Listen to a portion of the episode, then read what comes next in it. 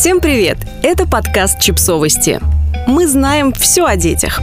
Давайте заведем собаку. Как организовать жизнь семьи с ребенком и собакой, рассказывает специалистка по воспитанию и дрессировке.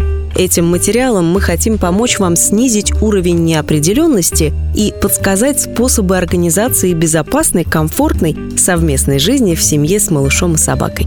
За советами мы обратились к специалистке по воспитанию и дрессировке Софье Морозовой, которая ведет канал «Собака может больше» и знакома вам вот по этому интервью. Игры зубами и когтями – Помните, что разница в росте, в весе и стиле игры может стать причиной травм, причем с обеих сторон. Пока человеческий ребенок совсем маленький, ползает или только осваивает хождение на ногах, проще занять собаку самостоятельными играми. То есть в то время, когда младенец на полу, давайте собаке развивающие игрушки с едой, погрызушки.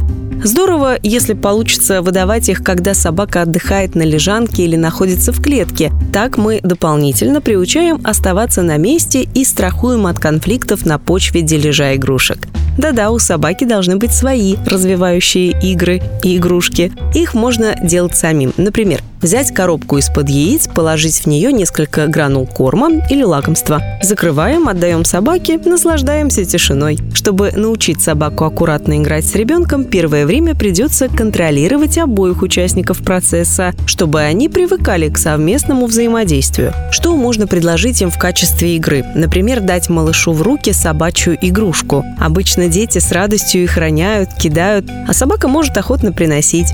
Так питомец научится приносить ребенку предмет, отдавать. И, главное, формируется сценарий взаимодействия, в котором нет кусания, прыжков, тычков носом в лицо.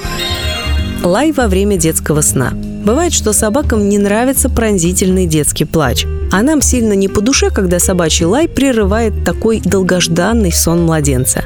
Как объяснить собаке, что сейчас тихий час? Сначала важно понять, на что лает питомец. Звуки за дверью, лай за окном – или он так требует внимания. Упражнения будут зависеть от причины, но есть и универсальные рекомендации. Прежде всего, необходимо увеличить объем самостоятельных занятий дома. Это вновь те самые развивающие игры для собак. Втулки, бумажные стаканчики, картонные коробки. Они становятся прекрасными и всегда разнообразными игрушками. И из них можно добывать кусочки корма. Положите горсть еды внутрь, сверните края или закройте скомканной бумагой. И интересное занятие готово. Играя с такой самодельной штуковиной, собака задействует и обоняние, и мозг, учится действовать эффективно и меньше обращает внимание на посторонние звуки. При этом устает и, опять же, меньше реагирует на происходящее вокруг. Крепче спит.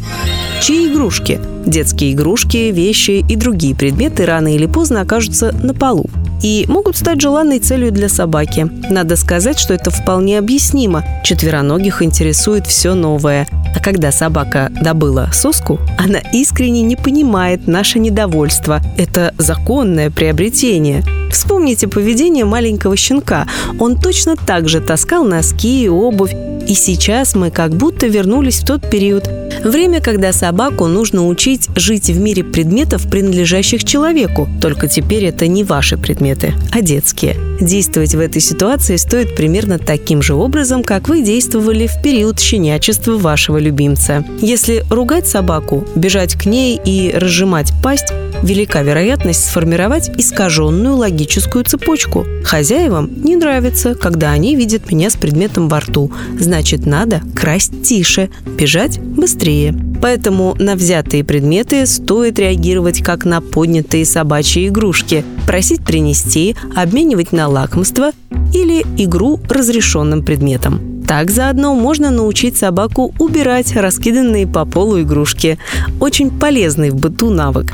Когда есть желание и силы на целенаправленные занятия с питомцем, можно сделать так – специально разложить на полу детские игрушки и хвалить собаку в тот момент, когда она увидела предмет, но не успела его взять в пасть. Получится, мы хвалим за игнорирование, за самоконтроль.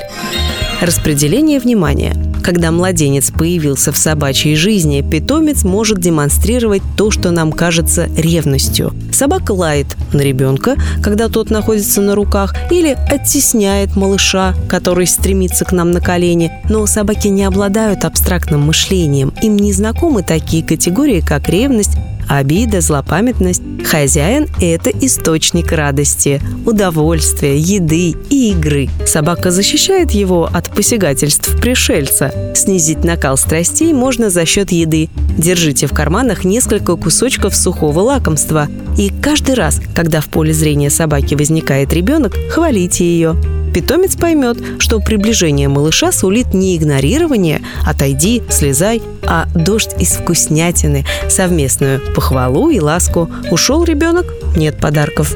Обязательно обращайте внимание, разговаривайте с собакой, когда ребенок находится в непосредственной близости. Так вы быстрее отследите изменения в поведении собаки. Если она напряглась, вы вмешаетесь до того, как питомец перейдет к рыку или другим ревнивым действиям. Подписывайтесь на подкаст, ставьте лайки и оставляйте комментарии. Ссылки на источники в описании к подкасту. До встречи!